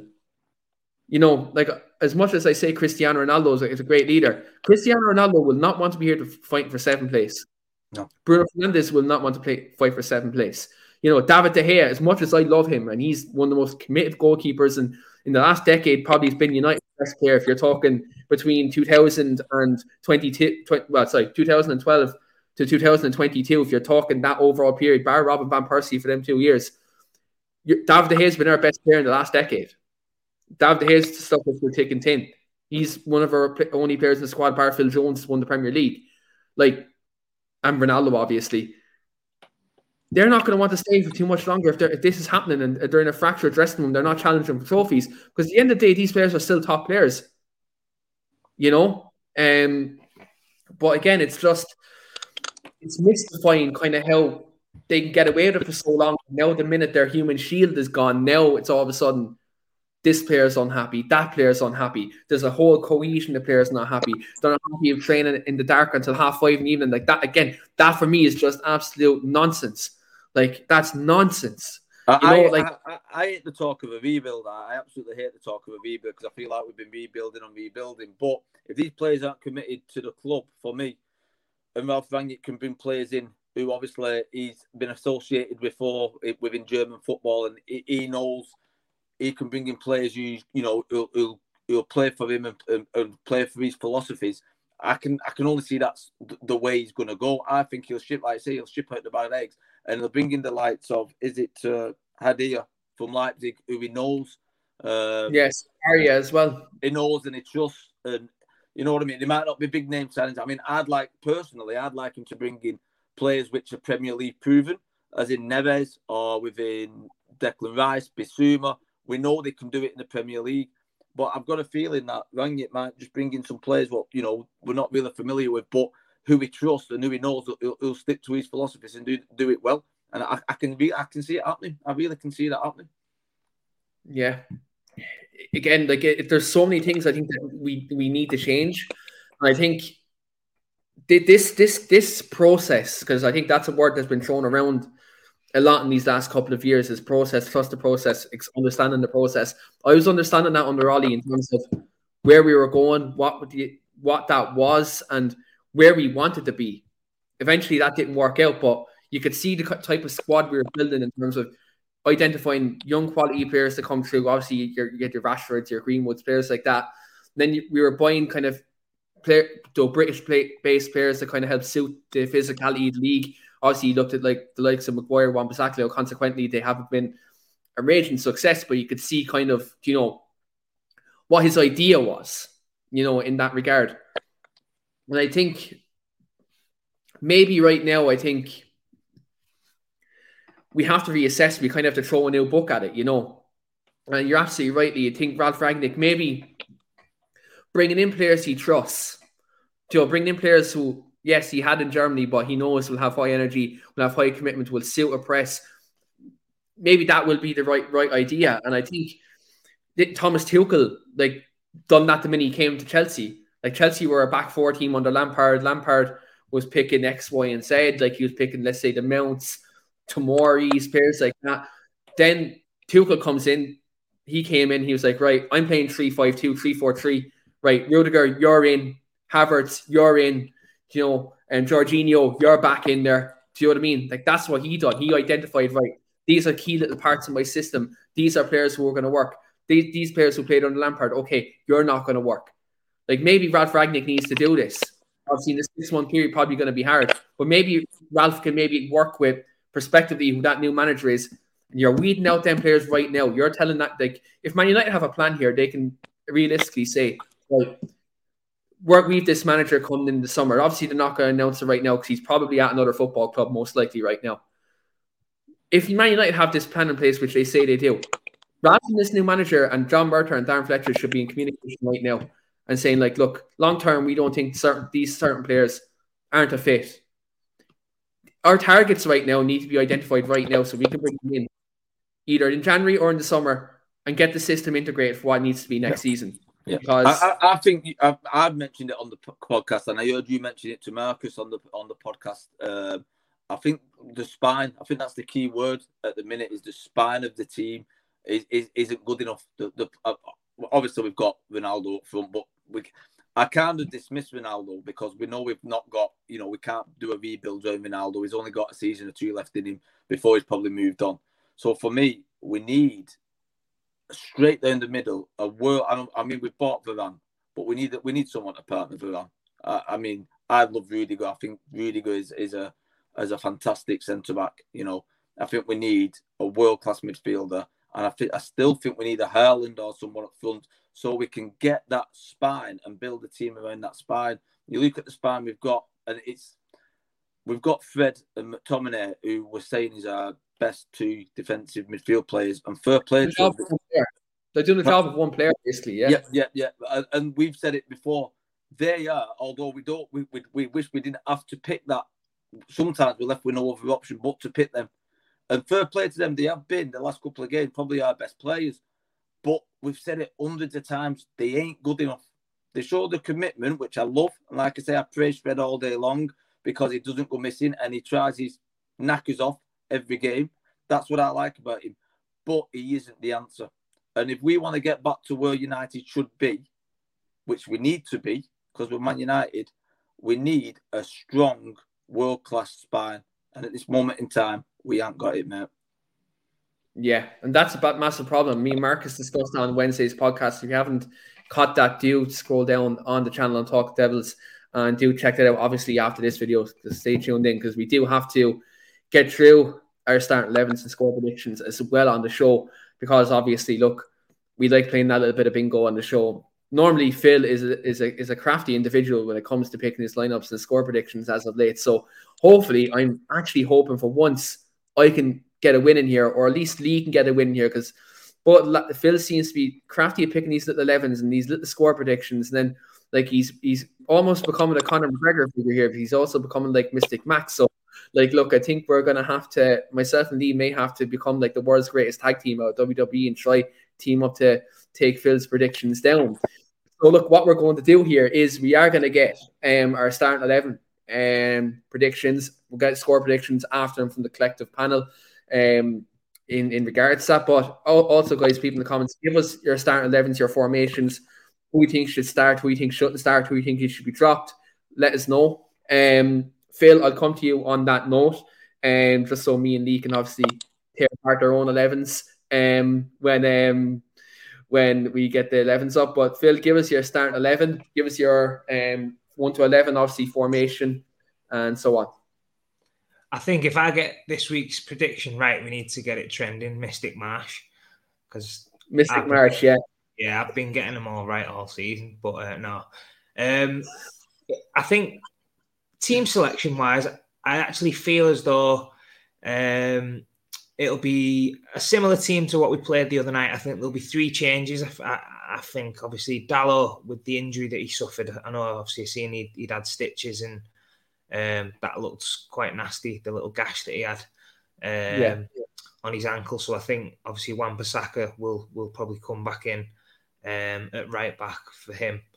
Um, obviously, McTominay's not available. Um, so, in terms of if we're going to play the diamond formation, I think um, Donny van der Beek um, potentially could come in there um, for McTominay in the midfield. And I, I feel as though, obviously, um, because of the way Rashford's been playing, um, and obviously, you know, the confidence levels and all that kind of thing, for me, I actually feel as though Ralf needs to just make the decision and take it out of his hands and, and just sort of give him a bit of a break and and sort of you know give somebody else an opportunity who's gonna you know at least show the work rate and the effort and for me if it was me I would give Elanga a shout and, and try and you know give him a chance. But I actually think he'll put Sancho in. Um, I think obviously he's not played for you know a, a couple of games, and, and obviously I think he, he will come back in just to freshen it up a little bit. Um, so yeah, I think it'll be the same same team, uh, other than you know other than that. And obviously, I'm not uh, is Ronaldo. I think he's still you know doubtful or maybe you know 50-50 whether he's ready to start. I know he's been struggling a little bit. Um, so yeah, I think if he's basically ready to play and he, he's you know saying he, he's fully fit, then I think he will start ahead of Cavani. But obviously, if he's not fit, then I think obviously it'll it'll still be Cavani up top. Yeah, hopefully, do you know, Ronaldo is fit. Now, Ralf did say in his press conference that he is fit, and I literally just seen on social media that Ronaldo was sent home. Well, I'll just say to this person reporting this, you're definitely wrong because Ralf Rangnick said he trained tomorrow and he's training today. So, yeah, well, in that case, I, yeah, in that case, I, will say four changes then and, and Ronaldo to, to start up front. Yeah, Let's get Lee back in there. Lee back in there. Why are you saying Lee? You can't change your mind now, but you said that's it. You said Cavani. Oh, well, I, that's it. I didn't know if you. well, Cavani, I'm blaming my fantasy footy team. He said he was 75% fit. So. And to be fair, I've not heard you say that to Luke Shaw too uh, and Telles is playing. So I, am presuming you think Luke Shaw's playing too. So that's yeah, two. we've got that's two. We've got Keane because Luke Shaw's uh, can't play, can he? Yeah, he's suspended. Him and McTominay are both sus- suspended this week. So Mystic Marsh Oh well, the, yeah, suspended, and you know, natural replacements just come in, don't they? So we're trying I'm to stink. I'm not. I'm not as savvy as you two with all the suspensions and injuries and stuff. We've, we've got to we've got to keep up. You've got too much time and chance to to analyze all that. I, I, was literally going to say when I was giving my team, I'm just going to say the same as Phil, but uh, I, I had to. I wouldn't do that. Oh man, I'm not playing. All the ones I've suspended or injured, I'm not playing. Lee, on that note, give us your formation and also your 1 to 11 for tomorrow. I wrote a couple of formations out, if I'm being honest. I, I don't want to say 4 2 2 2 because for me it doesn't work. Not with the players in the squad we've got. Um, I don't know whether we'll go back to 4 2 3 1, you know. I, I, just got a feeling he might go and try and start 4 2 3 1.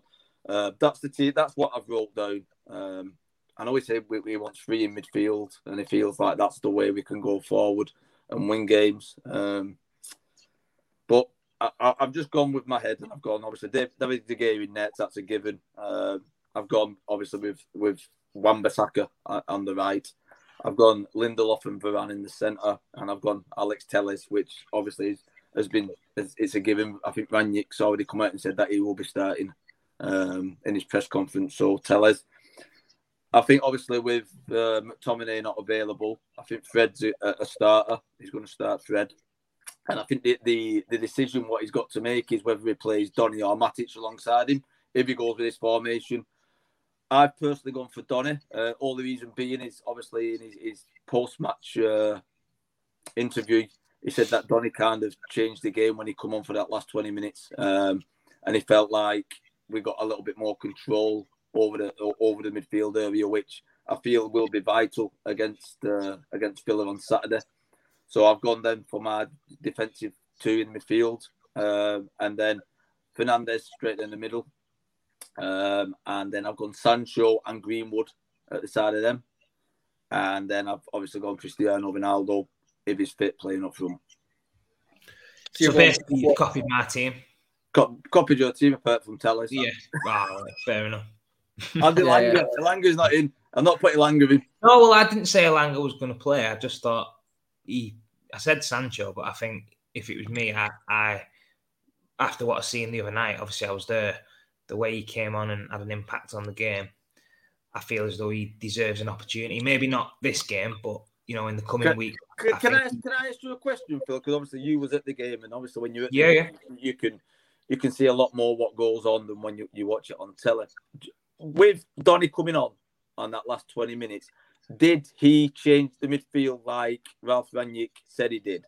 Or did could you see that when you was there? Yeah, yeah, I think he I think he did. I don't think it was obviously like a massive difference where it sort of completely transformed the game in terms of like us looking more solid and and, and sort of um, you know, a little bit more competitive in there. But I just think, yeah, it, when he came on, because prior to that, it looked as though Villa was sort of, you know, overrunning on us and they, and they was being able to, you know, ping balls into the front men at ease, you know, because the gaps were too big. Mm. I think when he came on, he just gave us that little bit more sort of control and, and sort of, um, you know, got a few pack. Like for me, when when you're looking at the midfield, I always see the, the, the best midfielders, you know, they, they get five, ten passes in and, and keep the ball moving and ticking over. Whereas when I was watching the other night, a lot of our play, it was like one and two passes, and then it was either, you know, looking for that worldy of a switch, or it was, you know, try, it look, looked everything a little bit rushed. Whereas when bit, you see the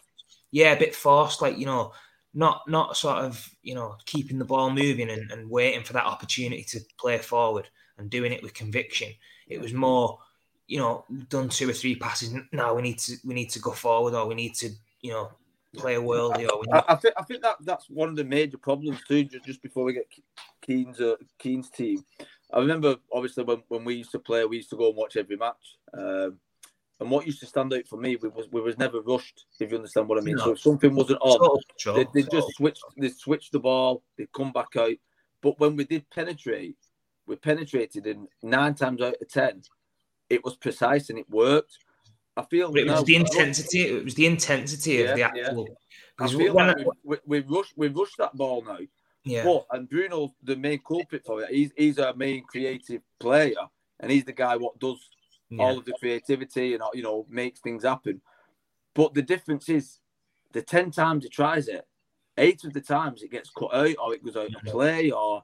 And I, I just feel like that's the, the, massive, massive difference in, in today's squad with the squad what we grew up with and the squad what we yeah. played with is when we did use that intensity and the free balls and it yeah. worked. You know what I mean? It was precise. It worked, that that's gone now. No, I think when you when you compare that, obviously, when you see the likes of obviously Bruno now, who's playing them balls from deeper, the, the ones that are you know trying to play people in, so they're running in behind or you know diagonals to to sort of set your wings away.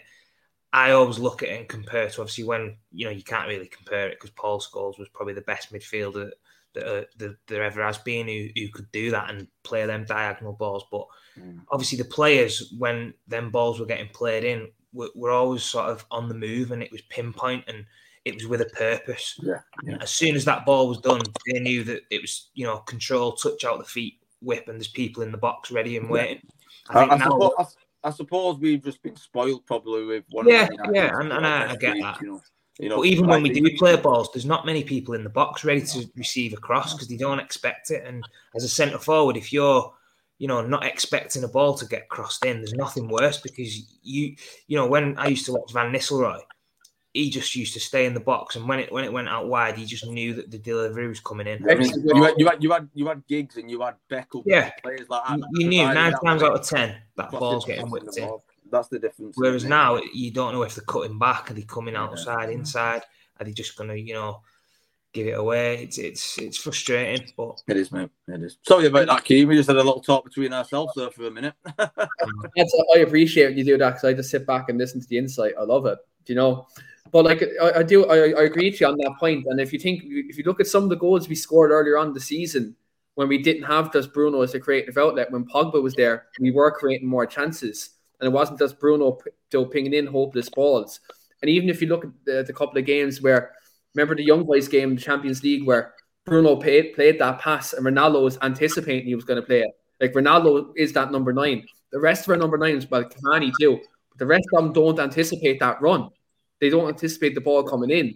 I think that's where you know there's a difference where we'd have a Ruud up there, you'd have Rooney up there, Saha, Tevez, those players like that would go that extra inch to, yeah. to, to to, to obviously be, be make that run in precise time, but also be expecting that cross.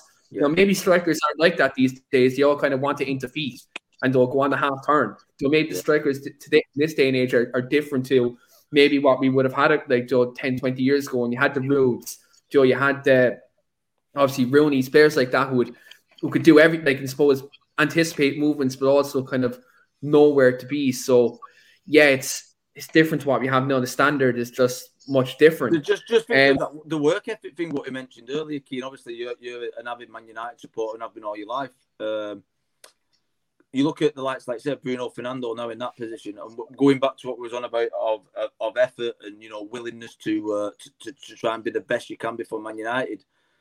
Who would you rather have watched playing football? Would you rather watch Bruno as he is now, or the likes of Ji-sung Park in the centre of midfield? You know what? Would what would you rather see? Sorry, I, I actually missed half that. It cut out. Can you just repeat this? What you said? Yeah, there? yeah. Just going on about obviously when was on about the, the lack of effort in squads and things like that. Obviously, we've got a world class player in Bruno now at the minute in time. But as a supporter, as you are, what would you rather have watched? Would you rather have watched the likes of Bruno as he is now, or the likes of a Ji-sung Park in the centre midfield who give everything for the cause? What what as a what as a, a supporter would you rather have watched? I'd probably rather a Ji-sung Park because you know there's the effort, there's the desire, there's 90 minutes worth of commitment. Now Bruno is good; he still shows commitment, he shows creativity, but sometimes he can be a bit moany. Sometimes he can. Yeah. I'm not going to use the word I was going to say, but he can get onto the referee sometimes a bit too much. You know, when, when it's a big sulk, isn't it? Yeah. Yeah, and I think Ji-sung Park was actually like people can say he wasn't creative, but he he'd get into the box and he'd commit and he'd, he'd make runs and he, he would chip in with an odd goal or two. I think yeah. that's where look, some of these players, again, football is probably a bit different.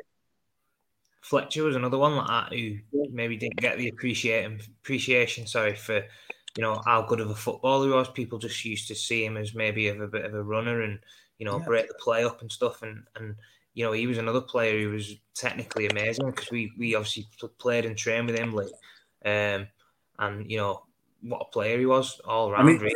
But, I mean, I commented on the on the podcast with Marcus the other day, um, and he was on about teams and things like that. And one of the comments I made on the was in the, the last season, Sir Alex Ferguson won won you know the Premier League. The players he had weren't uh, weren't a world class squad. If you look at that oh, play, the league with midfield. John O'Shea, yeah. people like this. You know what I mean? Wes Brown, they, they weren't the world's best, but what they had was an identity and they had team spirit, and they would have died on the pitch for each other. And it's for me, it's just so obvious the difference from when we were playing and then them players we were playing with to the players you know. It's just it's, it's night and day. It's chalk and cheese. It's yeah. just completely, completely different, mate. Do you know? Do you know what I think it comes down? I mean, I'm sorry to keep harping on. We'll get Keane's prediction and starting eleven in a minute, but just, just I was obviously thinking when you were talking before about obviously what's going wrong this day and age, and and obviously when we was there, and I used to always get drilled into me, and I'm sure you did as well. Like every age group, every manager, every coach, you, you train how you play. And I think yeah. in training, I mean, I don't know what United's first team are doing in training currently and, and sort of, you know, um, in the past few years under, you know, the managers they've had. But for me, it just looks as though, you know, some of these players in training, you can't, I mean, I used to remember if, if, if I trained well, I would always go into the Saturday game or whenever I was playing and, and play well. If I was sloppy in training and I thought, oh, do you know what? I've, had a bad game there in training or whatever, it, goes into the game and you, you, don't realize it. But if you're not putting 100% in and, in and training with that intensity and practicing the things that you're going to do on a match day, you know, every single day to the details, then it, it goes into the game. And, and some of these players, you can see that in, in the performances because you're not telling me you're training every single day, working on stuff all week to go onto a football pitch in front of 70 odd thousand people and, and perform the way they're doing because it, it can't happen. It's, yeah. it's just not, it doesn't make any sense to anybody. Do you know what I mean? And so, do you know what, that, that, me, Phil? Do you know what stands out to me in that? Do you Joe before the Wolves game when the players are walking out, this is the one is playing. Obviously, you, you know the score when before a game the Old Trafford. This is one is playing. The players are walking out. The body language from all the players, bar Phil Jones, mm. he looked like he was well off for. He was soaking up the moment. He was the person who was you know, ready to put his body and soul on the line for Man United. Yeah. The rest of them look like they're they're already bet before they, the, the whistle was yeah. blown. Yeah, yeah. And you know, I, I, remember, I, remember, I, remember, I remember Choccy by McClair on a Friday, we used to play local lads versus town lads, and he would beg us to calm down. And we was kicking 10 minutes of crap out each other because we wanted to impress that bad and we wanted to be in that starting a lineup. Do you, do you understand what I mean? That was the, the yeah. level of commitment to, where you've got your manager telling you to calm down and you wouldn't because you wanted to you wanted yeah. to impress and you wanted to be so like that was just for the reserves. Mm. So when you had the chance to play in the first team, God my God, you would have you would have jumped through fire to Mm. get in that first team squad. You know what I mean? It's it's just just a different thing in it. And like I said with Phil Jones, he's been there at that time where that was the attitude from probably you under 16 signing a YTS all the way up to the first team. Every player had that same attitude because every player, although you had friends there and although you made friendships, you was competing again to get in that first team. That was your ultimate goal, and you would have done whatever to get there. Nowadays, it, ju- it just seems too easy. Yeah, and again, it's too many these players are just they're they have their priv like they think playing for Man United is a luxury. They're getting their wage, and that's it. This is a nice cushy job. It's it blood and should like I don't want to say the word, but it's a it's a privilege. It's a privilege to play for this football club, and you're you're dancing all over now when you go, when you're putting on performances like you do week in week out. So I don't know how we change it. Well, I do know how we change. We we bin so many players, but look, you can't do that in one window. This this isn't FIFA. This is a quick fix where you go into FIFA and you can you can buy 10, 15 players in the transfer window and sell 10, 15 players. It, it's it's it's it's hard when you you bought into a rebuild with Ole and you could see what was happening there. To then scrap that full idea and then go back to a you know Again. let's get rid of them all and, and rebuild again. That that that's what's the, that disheartens me to be honest. Yeah, that, and that's exactly that's exactly it. And like again, as I said, it, when when you look at Solskjaer's reign, you could see in them two three years. Yes, okay, we lost the cup, the semi-finals. Yes, we lost the Europa League final, but there was natural progression in terms of Progression, yeah, yeah. there was progression in terms of right. Look, thir- third in his first season, second is next season. Okay, next step was get a title challenge this year and win a trophy. Okay, that wasn't possible. You know that wasn't possible after October, November. Okay, it was time for him to go. Completely acceptable. But then some of these players tend to completely down tools even after he left. Look, I think that speaks volumes in terms of where they are. You know, it um, it's just one of these things. But I'm just going to come to Reese's comment before I give my 11 because I think I, something I, I just mentioned you can't bin these players. The Reese says in his first summer window, Louis Van Gaal did bin 16 players he deemed un, uh, not suitable. If United are ambitious, they've been they've been a large number. It can happen again, but don't bin 15 or 16. Yeah, there was a couple of players Van Gaal did bin that summer. That I was a bit mystified that um he binned. I wouldn't have been Chicharito. I'm just going to say that out there now. When he left to go go that summer, that um that broke my heart 'cause I absolutely loved him. He was someone who knew to be in the box and get them little tap ins and little like you know little moments. He was almost like a, he was uh, even though Ole was brilliant and Ole was and Ole's anticipation in the box, but Chicharito was someone else as well who could come off the bench and you know be that intelligent player. When he left, that was a, a disheartening moment because he was a great super sub. But I'm going to get to my starting eleven there now. It's actually a completely different formation to both the lads. Um, I'm actually going to go what we went in the last 20 minutes um, in terms of the midfield shape because I think when you look at Villa's midfield, when you have likes of Ramsey, Douglas, Luiz, obviously McGinn is out, but I dare to say they'll have another midfield pair in there who can similar idea, same philosophy, high energy, control the ball. So for me, obviously with McTominay being out, I don't fancy us going with a two midfield of Matic and Fred because I think they get. I think Fred would get overrun. I think Fred would do Matic's job firm. I think we get quite exposed. Um, so I'm going to go with the diamond.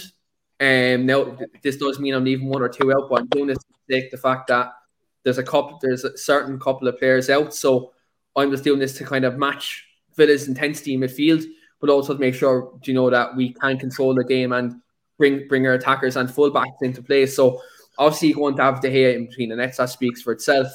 Um, quite rightly, I think Dalot probably will be out because of that gash. So I'll go Wan-Bissaka um, at a right back. And then I will go. Um, well, I want Lindelof to start um, beside Varane, but I think Harry Maguire will be brought back in. Um, I think Maguire will be brought back in, in alongside Varane, even though I don't necessarily um, agree with that. Um, then I'm going to go obviously by process of elimination. Um, I will go Alex Telles um, at left back. Um, then my midfield kind of four to kind of help know, combat um, Villa's um, kind of energy and intensity in midfield. I'm going to go Matic sitting kind of as the, the I suppose the tip of the diamond as the holder. Then I'll have Donny to one side, Fred to the other, and then I'll have Bruno sitting at the at the top of the diamond as the attacking midfield player. Then I'm going to go with a front two of Cristiano Ronaldo and Mason Greenwood um, as the front two. Obviously, look, you have Greenwood who can do get on the ball, he can link up play, and obviously Ronaldo is the finisher up there. Obviously, Mason's a great finisher too. But I think that front two, obviously, you have Mason's legs who can get in behind, who can obviously when Mason Greenwood played as a striker this season, he played very well as a nine. So I think in this formation, he can play there again. And the last time he played in this formation was actually against Leipzig in the Champions League last season. He played quite well, playing in playing as part of the two in the diamond. So I'd like to see Mason playing this role again, especially alongside Cristiano. Obviously, when you have Matic and Fred, obviously Donny kind of behind Bruno, it gives Bruno more license to get involved further further up with them and make late runs into the box and score goals. He did, he did also thrive in this formation last season when Ole played it. It was About four or five times he played it, but Bruno did um Joe did play well in that role. So I'd like to see him play that there, play that there. Lets him get closer to Ronaldo, closer to Greenwood. Doesn't give him as much defensive responsibility. And then obviously Fred also gets to play slightly higher in this formation. So does Donny, because Joe obviously then the pockets we don't get exposed. So I'd like to see us go with that because we did have much more control in the game when when it happened. And look, it'd be great to see Donny van de Beek get a start because all I see on social media is why doesn't he start? Why doesn't he start? I don't know. Ask every manager who's been training them in, these last two years. Every coach, just ask them I don't know. But um, we have a comment in here from Elias, and we may do this on the next podcast. But what's your best eleven since Ferguson? So you're talking about players post Alex Ferguson. What we'll do with that, Elias, since you brought that comment up on next week's Friday podcast, we will we will all come up with our best 11s post Sir Alex Ferguson. Now, we're maybe going to have to get one or different two rules because there will be players who will probably overlap from the Ferguson era who were there. So, what I'm going to do with that is the obviously the only exception you can make is David De Gea because he's the only one who stayed through all that out, out that era. Obviously, people the, the, the hack is you can probably use Rooney and Van Persie because they're there under Moyes and Van Gaal. So we're going to have to come up with a specific rule set for this um, all time 11 post Sir Alex.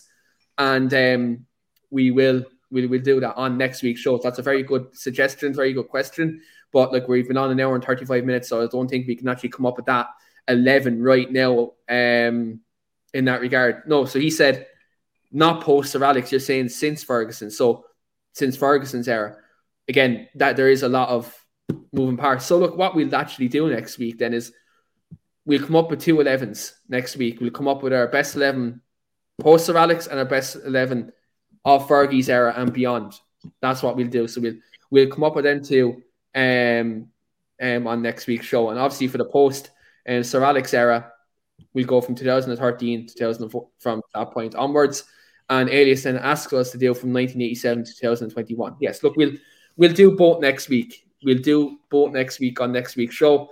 Um, obviously, Phil and Lee have been in amongst a lot of them players in that era, so it's going to be amputation. Uh, Joe, they'll have a very, very big advantage to me on that. But look, we, we'll see what we can get out of them 11s next week. But that wraps up our podcast this evening.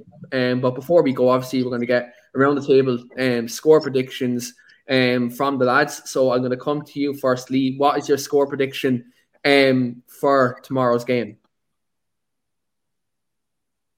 Oh shit, you're muted one sec. There you go. I'm gonna go for a very optimistic two-one win. Lee's gonna go two-one win to Manchester United. Another bit of squeaky bum time for all Manchester United fans with um, another one goal one goal lead. Um, Phil, what's your score prediction for tomorrow evening's game? Um, I've got I've got a bit of a bad feeling to be honest about. Don't say it. Tomorrow, I have. A, I've never done it. Um, I've never said we'll get beat. Um, you know, since we started the podcast, because I've always been optimistic. I'm not saying we're going to get beat today either, but I, I actually feel as though um, it's going to be a, a tough afternoon. Um, so I'm going to go for a draw. I'm going to say a one-one. Um, but I think potentially with with the way Villa played the other day, and obviously the new signings that they've got, obviously Coutinho and people coming in in here, um, it, it could be a, a, sort of difficult afternoon for us. But yeah, I'm going to go for a draw, but I, am hoping the lads prove me wrong and we can get the win. I'm I'm a bit uh, sceptical about that Buendia. I think he could be dangerous tomorrow too if he's playing. He looks like He, honestly, when on Monday, obviously when you watch live, he, he looked the real deal. I Yeah, think. you can see that on TV. To be honest, you Yeah. can see he had something, something way- a little yeah. bit special about him. You know what I mean? So I'm the way he received the ball and, and Yeah. sort of I think he could- he could- he- I think he could skip past our midfield tomorrow uh, if, if we're Yeah. not careful. yeah, he's definitely the one to sort of watch out for. I'd, I'd say for, for sort of um, a defensive point of view, he, he's the one who can unlock the, the sort of uh, the door for them. And you're talking about skipping past the field. This is exactly why I'm playing the, the, that formation, so we don't get we don't get caught in the overloads. It's exactly why I'm going with that. Hopefully, Ralf, if you're watching, th- this is a very good Manchester United podcast, and we like to embrace Manchester United fans. Ralf, Ralf go with that diamond tomorrow. We, we won't get caught in the overload, and Ronaldo and Greenwood will bang in the goals. But we've got a 2 1 from Neil, 1 1 from Phil, and it's going to come to a couple of comments just before I give my score prediction. Reese says 1 all, but I hope we win. Elias says 2 1 United. And Patrick says 3 1 United. That's very optimistic. I'm loving the positivity. And Elias says again 2 1 United until I watch the first 10 minutes. I can't. Um, and he says, he proceeds to say then 2 1 for now until I watch how United start. I can't decide now. You can't trust them. That's absolutely right. You absolutely can't trust them at the moment. But I'm actually going to be more optimistic than everybody. I'm going to go United to keep a clean sheet. Uh, this is just absolutely bonkers for me. I'm going to go United to keep a clean sheet and it goes to win 2 0. Um, and again, do you know what? Just for the absolute banter, just for the absolute banter, Ronaldo's won a, a penalty past Emilio Martinez tomorrow. For all that celebrating he done in front of the stretch for them and Bruno missing that penalty, gonna be poetic justice that Ronaldo scores one at Villa Park. Then Ronaldo goes up to all their fans and he does the seal. That's that that's that that's my that's my prediction um for this week that that happens. And Yeah, I'll, I'll, I'll go for a little mod one. I think if Donny starts, I'll go for Donny scores if he starts. I'm not looking at Twitter if that happens because people will be questioning my tweets and I question why he isn't playing. I guarantee everybody will be coming at me saying you're a Donny hater. Like I got, I got personally attacked a couple of weeks ago. People said I, I have a personal agenda against Donny. I'm like, no. If it was personal, like I'm calling a bad footballer. He's not a bad footballer. He's a brilliant technical footballer. I just said I question why he isn't playing under I, free coach. I, I actually want him to start, even Yeah. if he doesn't play well. And, and so we can all get it out of our heads that he doesn't deserve to be in the starting eleven. But until he actually starts to run the games, no one knows. No one knows if he is good enough. And I think that's where the Exactly. confusion's coming. Exactly, and that's where look for, for me, I'm just like you know, just let's play him, let's see what he's like, and then look, we can see whether them coaches were vindicated or whether the fans are vindicated, or mm-hmm. is it just a case that players are playing better in training, as we said? Maybe that's just the case. Could be a simple case that you know, but look, let's see what happens um, in tomorrow's game. But guys, it's been a very good an and forty one minutes on this podcast. It's absolutely zoomed by my voice is actually nearly gone at this point, but so that's why I have the good Irish uh, water there. But um, thanks very much everyone for watching. It's been an absolute blast here today. Don't forget to smash a like in the video, hit that subscribe button. It's been an absolute great podcast. And look, there's a lot more coming on the Talk of Devils um, YouTube channel coming soon. Also, don't forget to check out our website www.talkofdevils.co.uk. A lot of great articles on there, not just on latest Manchester United, but look, if you do like your history and, and like to read into archives, do check out the articles you have over there have a lot of great stuff over there. We have a lot of great writers here as well. So do check that out as well. And as always, do drop the lads a follow on their individual um, social medias as well. Phil has his there at Marshy and do oh mine mine's there at United underscore Keane 23. And I do believe these Twitter handles like Lee Lozzie, is it Lee at 84? 84. Yeah, yeah, that's it, mate. Yeah. Can I just say one thing Keane, before we uh, before we finish? And I've been meaning to say it all the way through the podcast. Um, I've noticed the interactions today, Luke, massive on chat. I mean, I can't get it up, up on my screen at the same time as beyond the beyond the actual cast, but it looks like we've had a lot of interaction and a lot going on in the group chat, which I really appreciate to you guys. Thanks, thanks for the interaction and uh, and joining in. You know what I mean? It, it, it makes the podcast when the fans and of the show um, get involved. So I appreciate that too. Thank you very much. Yeah, absolutely. I think when the a lot of you guys in the comments here, yeah, you, you've a lot of great insight, and it's great to see you guys not only engaging with, us, but also engaging with yourselves and, and keeping the conversation going in, in the chat. It, it does obviously raise a lot of good points to us as well that we can do. Obviously, we have our own set topics come into a show, but then when you give us good comments like you do, guys, still it gives us so much more and gives us more of a platform to talk about things. So well, thanks very much for your contribution. And do look, keep supporting the channel because we do have a lot coming in these next couple of months. More ex players content, you know, more interviews, you know, more podcasts like this. There's a lot more coming in these next couple of months, couple of months. So do check that out. But guys, thanks very much uh, for coming on this evening. Thanks to Phil, thanks to Lee. And um, look, enjoy the rest of your evenings and hopefully, please God, please give Manchester United three points tomorrow. Try let's try push on in the, in this new year and, and you'll get as much wins as possible and there's a bit more positivity because I don't think I can do any more any more negativity. I don't think I can, guys. I, I, I you know I, will start going grey in a minute. Do you know what I mean? It, it's going to happen. Look, until then, guys, thanks so much everyone watching. Don't forget to smash like the video and hit that subscribe button and hit the bell notification just below the lead there on your right hand side. But until then, guys, thanks very much, and we'll see you next Friday. The Talksport Fan Network is proudly teaming up with Free for Mental Health Awareness Week this year. As football fans, we often pride ourselves on knowing everything, from which substitution can turn the game around to the quickest route home to beat the crowds. However, when it comes to discussing feelings with our friends, we might not always feel as confident. That's why we're here to equip you with the right tools so you can reach out to those who can help. If your mates are struggling, let them know that the Samaritans are free to call on 116 123. That's 116 123. They are there to listen without judgment or pressure 24 7, 365 days of the year.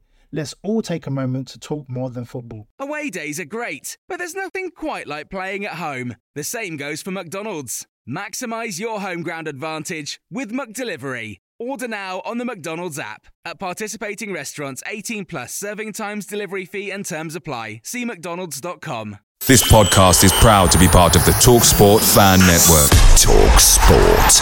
Powered by fans.